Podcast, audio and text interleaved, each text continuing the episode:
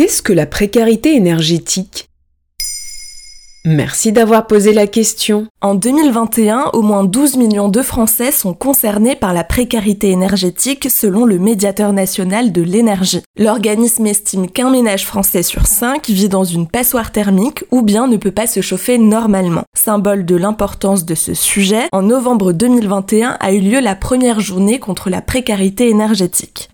La précarité énergétique caractérise les ménages n'ayant pas accès à l'énergie nécessaire dans leur lieu d'habitation principal pour recourir à des besoins primaires, c'est-à-dire chauffer son logement, avoir de l'eau chaude et suffisamment d'électricité. Et est-ce que cette précarité énergétique est plus importante qu'avant? L'écart s'est particulièrement creusé entre 2020 et 2021. 20% des foyers interrogés par le médiateur disent avoir souffert du froid pendant au moins 24 heures dans leur logement durant l'hiver passé. Ils étaient 14% l'année précédente. Et il y a trois principales raisons. 40% expliquent que cela est dû à une mauvaise isolation de leur logement. Pour 36%, les causes sont de nature financière. Et 30% estiment que l'hiver a été particulièrement rigoureux.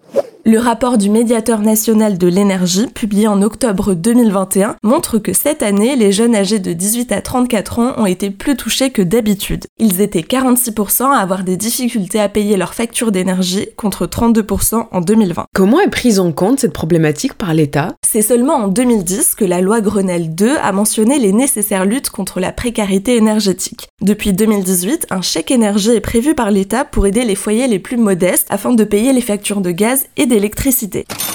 5,8 millions l'ont perçu en 2021. Et pendant cet automne, à la suite de l'augmentation significative des prix du gaz et de l'électricité, le Premier ministre Jean Castex a annoncé qu'une indemnisation inflation d'une valeur de 100 euros sera versée aux personnes gagnant moins de 2000 euros net par mois. En parallèle, le prix du gaz a été temporairement bloqué par l'État pour l'année 2022.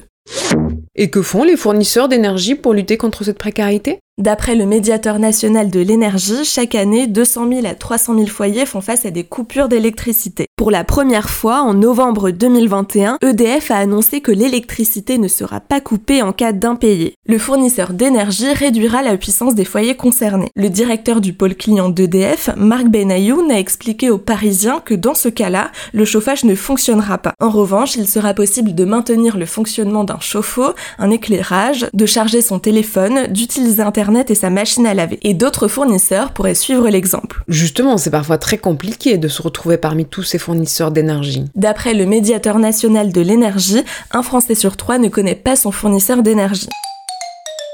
S'informer sur le sujet prend un peu de temps, mais peut être un gain d'argent, puisqu'il ne faut pas oublier qu'il est possible de changer de fournisseur et que cela est même conseillé. Contrairement aux idées reçues, tout changement est gratuit et peut se faire à tout moment en évaluant l'offre qui correspond le mieux à sa consommation. Pour mieux s'y retrouver parmi les dizaines d'offres proposées, un comparateur est disponible sur le site du médiateur national de l'énergie.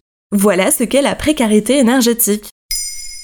Maintenant, vous savez, un épisode écrit et réalisé par Pauline Weiss. En moins de 3 minutes, nous répondons à votre question. Que voulez-vous savoir? Posez vos questions en commentaire sur les plateformes audio et sur le compte Twitter de Maintenant, vous savez.